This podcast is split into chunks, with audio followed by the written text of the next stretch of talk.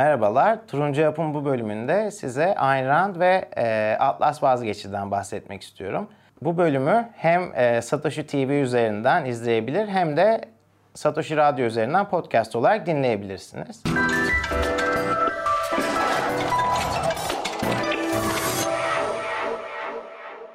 Atlas Vazgeçti Ayn Rand'ın e, dördüncü ve son kitabı. 1957 yılında yazıyor bu kitabı. E, Ayn Rand ilginç bir karakter. Kendisi Rusya'dan Amerika'ya göç ediyor 1926 yıllarında. Komünist Rusya'da mutlu olmayıp işte daha kapitalist Amerika'ya giden Ayn Rand e, yazdığı kitaplarda zaten e, kapitalizmi hatta ultra kapitalizmi çok övüyor.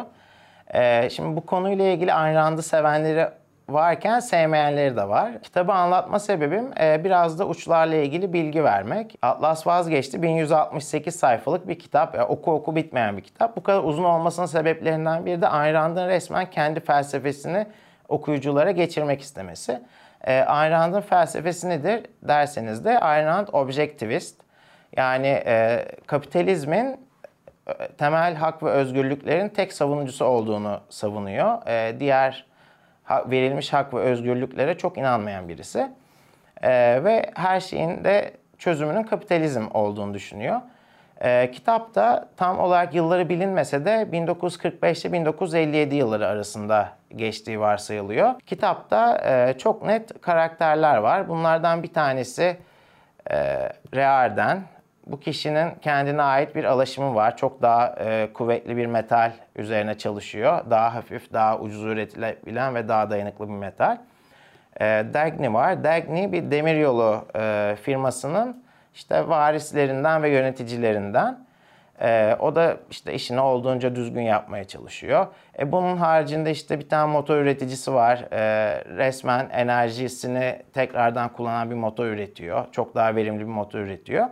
Ve bu kişilerin e, kitap boyunca bürokrasi ve politikacılar tarafından nasıl sömürüldüğü anlatılıyor. Hank Riordan geliştirdiği metalin e, formülünü devletle paylaşması isteniyor.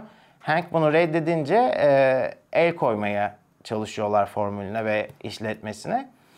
E, bu süreçler yaşanırken de e, toplumdaki önemli endüstri ile uğraşan insanlar e, birer birer kaybolmaya başlıyor. İşte birisinin fabrikası yanıyor, ortadan kayboluyor, e, diğeri yok oluyor vesaire. Dagny de bunları anlamlandırmaya çalışıyor. Dagny'nin de çok eskiden beri arkadaşı olan Frank Daconya var. Frank Daconya, Dagny'nin arkadaşı, o kitapta biraz anlaşılmaz zor bir karakteri canlandırıyor. E, kendisinin işte değişik ülkelerde e, işletmeleri var. Özellikle de yüklü bakır madenciliği yapıyor öyle büyük ölçüde. E, bu kişi e, bazen devlete yakın gibi gözüküyor. Yani endüstricileri sömüren devlete yakın gibi gözüküyor. Bazen de daha endüstriyel tarafta gözüküyor. Biraz kafa karıştıran bir karakter.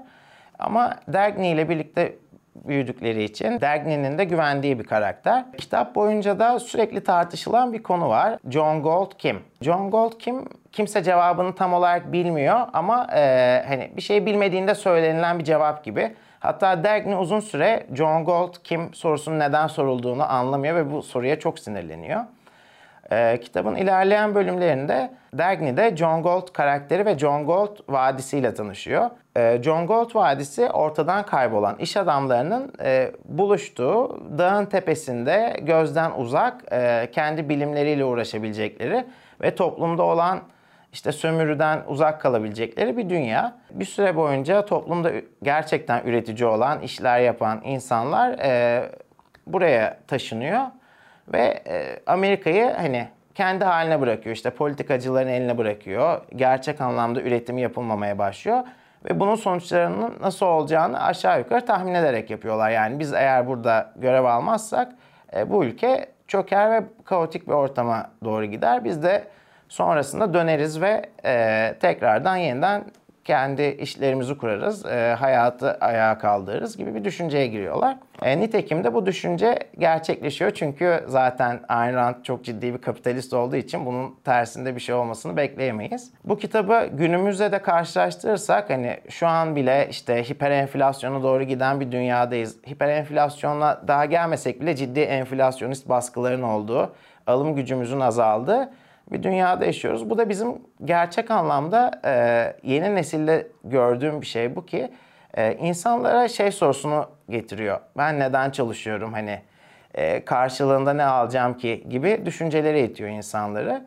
Yalnız bunda hani gelip geçici bir şey olduğunu in- insanların algılamasında fayda var. Çünkü e, hayat öyle bir şey. Yani iyi zamanlar oluyor. O iyi zamanlardan sonra zor zamanlar geliyor. Zor zamanlar iyi insanlar yetiştiriyor. İyi insanlar gene e, rahat zamanlar yaşatmaya başlıyor gibi düşünebiliriz.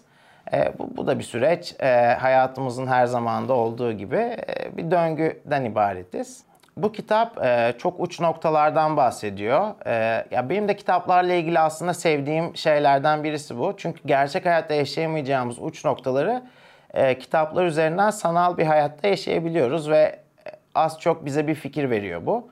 Bu uzun kitabı okurken yani okumaya başladığınızda ya çok seveceksiniz ya da gerçekten tiksineceksiniz. Hani böyle e, bayağı başucu kitabı yapan da var. Uzak bir köşeye atan da var. Ama yani çok sevseniz de bitirebilir misiniz onu da bilmiyorum. Biraz değişik bir kitap. E, çok detaylarla anlatıyor her şeyi. E, ama farklı bir hani ultra kapitalist düzen ve e, işte komünizmden kaçmış birisinin gözünden e, hayat nasıl olmalıyı görmek istersiniz.